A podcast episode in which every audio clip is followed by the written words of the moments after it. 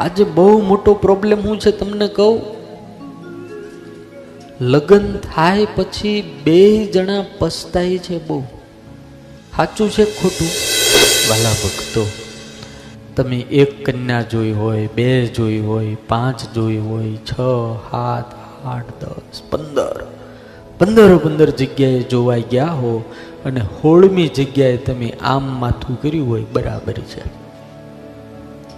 એ હોળમી જગ્યાએ ખાલી આમ કરો ને આટલું, ત્યાં હાઠ વર્ષનો સંબંધ બંધાઈ જાય.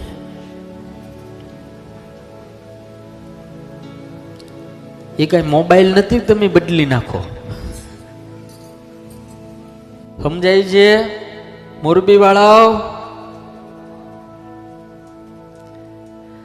હજારો માણસોની વચ્ચે અને અગ્નિની સાક્ષીએ પવિત્ર બ્રાહ્મણના મંત્રો દ્વારા તમે જેની સાથે ચાર ફેરા ફેરા છો, એ જીવનના સુખ અને દુઃખના બંને સરખા સાથીઓ છો. પરિણા ત્યારથી મૃત્યુ સુધીના તમારી યાત્રાની અંદર તમારા બે જ મહાન તમે આત્માઓ એવા છો કે ક્યારેય ને ક્યારેક તમારે બેને એકલા રહેવાનું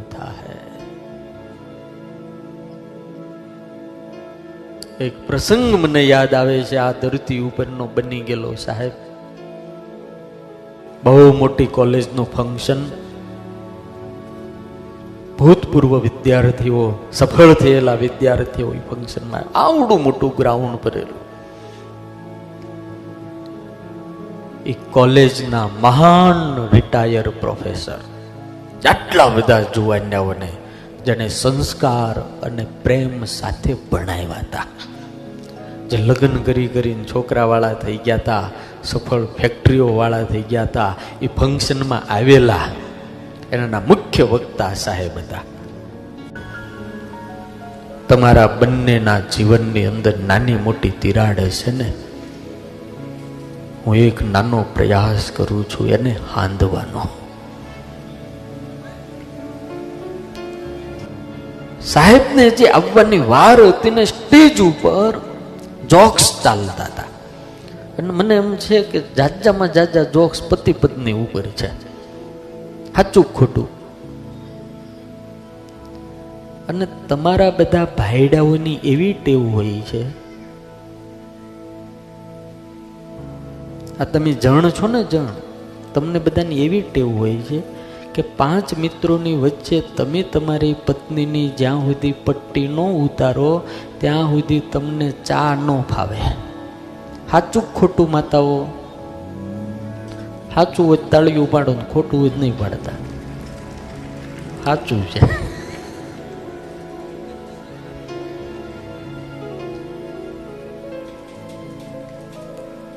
એટલે જે તમારું ઘર હાચવે છે તમારા છોકરાને હાચવે છે? તમારા મહેમાનોને હાચવે છે?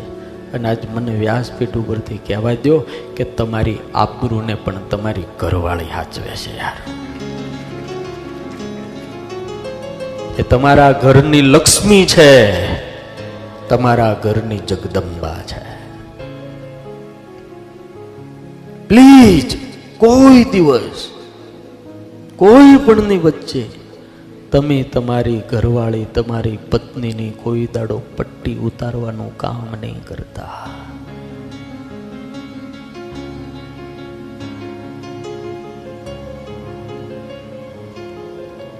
હારા અને મોડા સમયમાં એ જ તમને સહયોગ આપશે.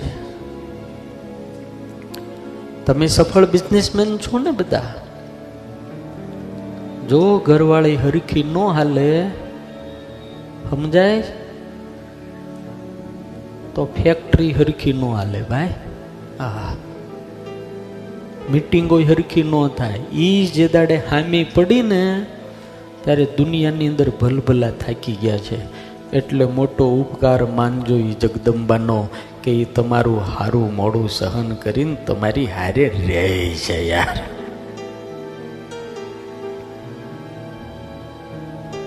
સબ કુછ ત્યાગ કરતી હૈ, સબ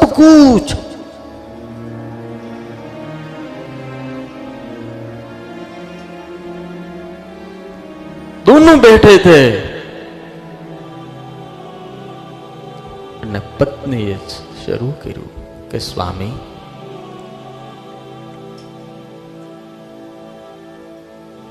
કપાળ મારું પણ આ સેથો છે ને તમારા નામનો પીરો છે હાથ મારો પણ આ ચૂડલો છે ને સ્વામી તમારા નામનો છે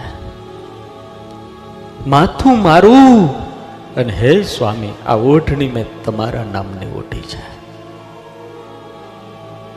ગળું મારું અને આ મંગળસૂત્ર તમારા નામનું પહેર્યું છે. સ્વામી, નાક મારું આ નથ તમારા નામની છે. કાન મારા, પણ કુંડળ સ્વામી તમારા નામના છે. બીજું તો શું કહું? વડીલોને ખોળો પાથરીને આશીર્વાદ હું માગું?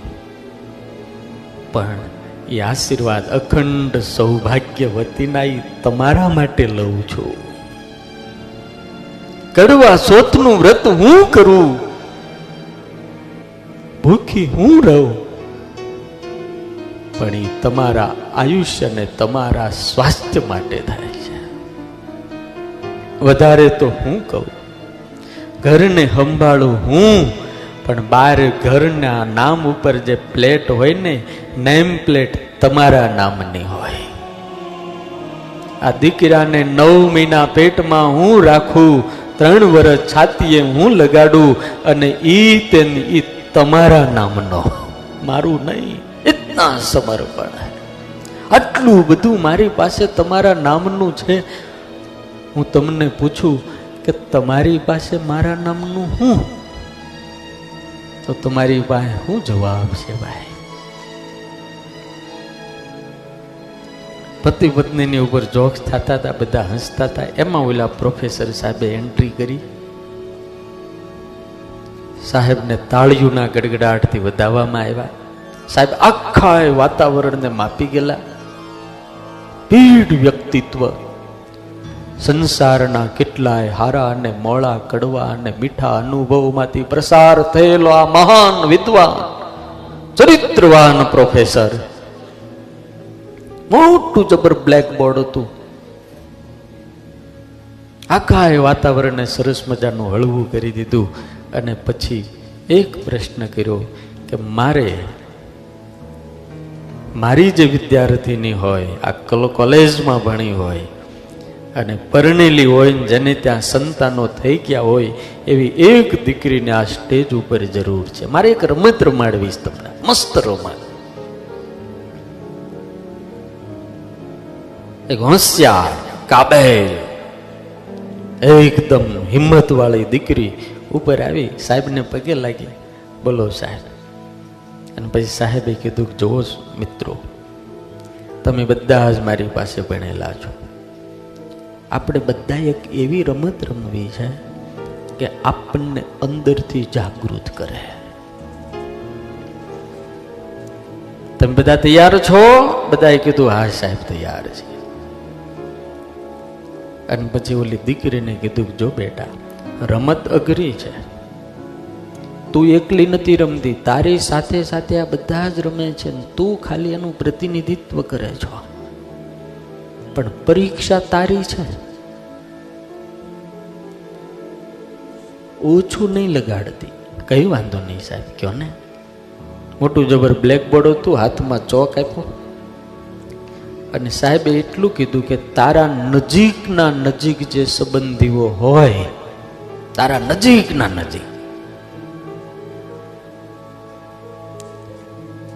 એમાં તારા સહિત પચીસ નામ આ બોર્ડ ઉપર લખી નાખે.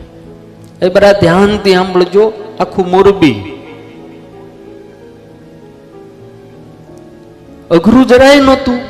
પચીસ નામ એને ફટાફટ પોતાના સહિત, પોતાના છોકરા, પોતાના મમ્મી, પપ્પા, પોતાના સાસુ, સસરા, જે નજીકના નજીક સંબંધી હતા, જેને વાલામાં વાલા હતા. સાહેબે કીધું કે શરત આટલી છે, તારા વાલામાં વાલા હોય, નજીકના નજીક સંબંધી પચીસ નામ લઈ, ઓલી દીકરીએ લખી નાખ્યા. પછી સાહેબે કીધું કે જો મિત્રો, આટલા લોકો હવ વ્યક્તિને નજીકમાં નજીક પોતાને હોય. અને પછી સાહેબે કીધું કે આમાંથી દસ નામ એવા તું ભૂસી નાખ જે તારે જેની ઓછી જરૂર હોય. જે તારાથી થોડા દૂર હોય, એવા દસ નામ ભૂસી નાખ. અઘરું નહોતું એને. દસ નામ પૂછી નાખ્યા. રહ્યા કેટલા? કેટલા રહ્યા? વાહ, મારા બાપ, વાહ. આ છોકરાને ધન્યવાદ છે.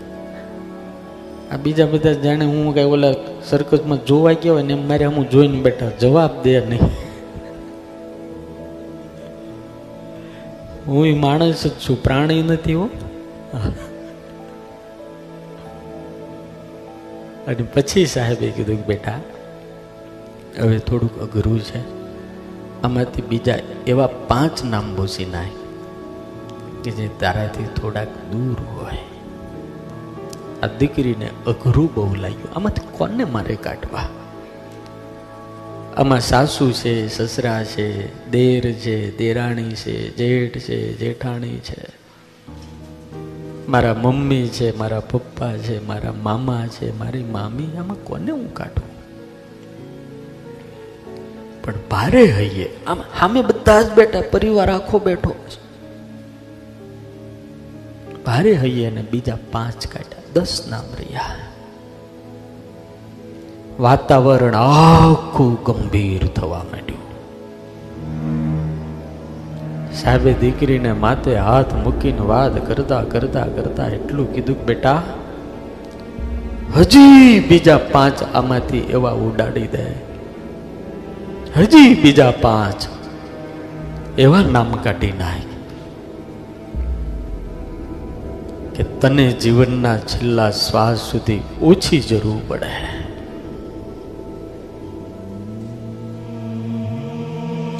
હતી રમત પણ આખું આખું ઓડિયન્સ રમતું હતું.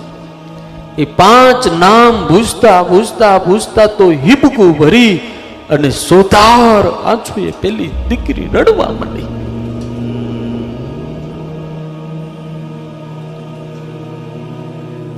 અને વાતાવરણ આખા આખા ઓડિયન્સમાં ફરી ગયું. હજારો બહેનોએ હજારો ભાઈઓએ રૂમાલ કાઢી કાઢીને આંસુડા લોચતા હતા. અને પછી સાહેબે એટલું કીધું કે બેટા, જો, કામ અઘરું છે, પણ હજી તારે આ પાંચમાંથી બે નામ કાઢવા પડશે. એની અંદર નામ હતું પોતાનું, પોતાના ધણીનું, પોતાના દીકરાનું, અને પછી પોતાના મા બાપનું પાંચ નામ હતા. બેટા, હજી આમાંથી તારે બે નામ કાઢવા પડશે.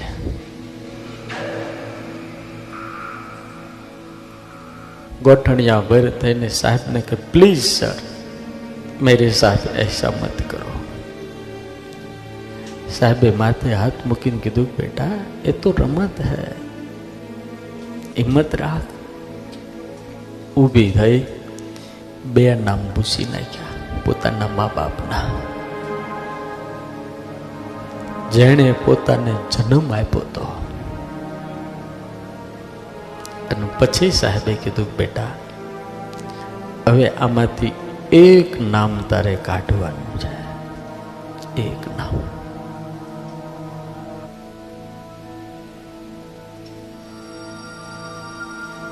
ઊભી થા, હિંમત કર અને એક નામ કાઢી નાખ. ભણેલ ગણેલ યુવાન સંસ્કારી દીકરી ઊભી થઈ એક નામ હટાવ્યું. એ નામ જે હટાવ્યું એ એના દીકરાનું હતું. પોતાના પતિનું ન હટાવ્યું. અને પછી અનુભવી પ્રોફેસર સાહેબે પૂછ્યું, બેટા, તને દીકરો તો તારા જીવ કરતા વધારે વાલો હોય. તે તારા ધણીનું નામ ન કાઢ્યું અને દીકરાનું કેમ કાઢ્યું? તને રડતા રડતા એટલું કીધું કે હું સંસ્કારવાન મા બાપની દીકરી છું. મારી માએ મને સંસ્કાર આપ્યા છે. મારા બાપે મને સંસ્કાર આપ્યા છે. અને મને ખબર છે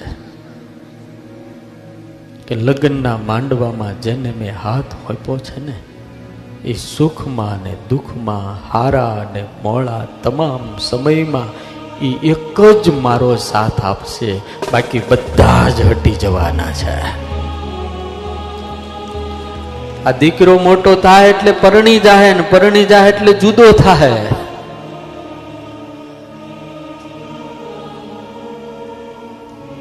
આ ભાઈઓ છે એ જુદા થાય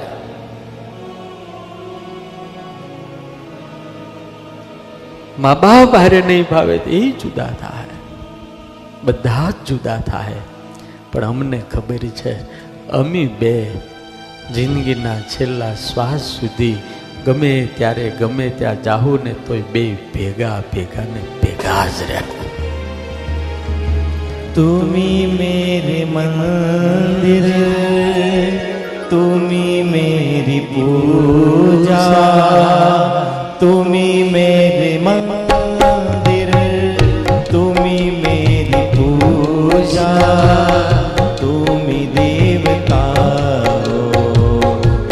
তুমি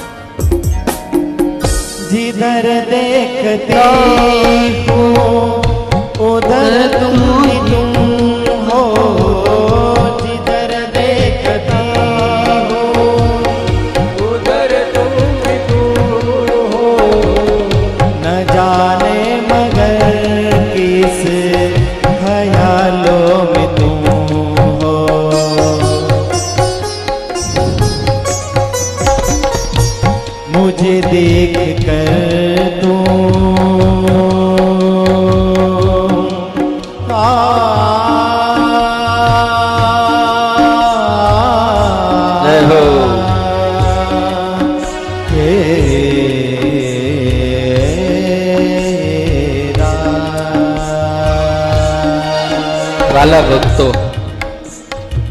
જીવનની અંદર જે પોતાના જે સાથી હોય ને, એને સ્નેહ આપવો ને એને સન્માન આપવું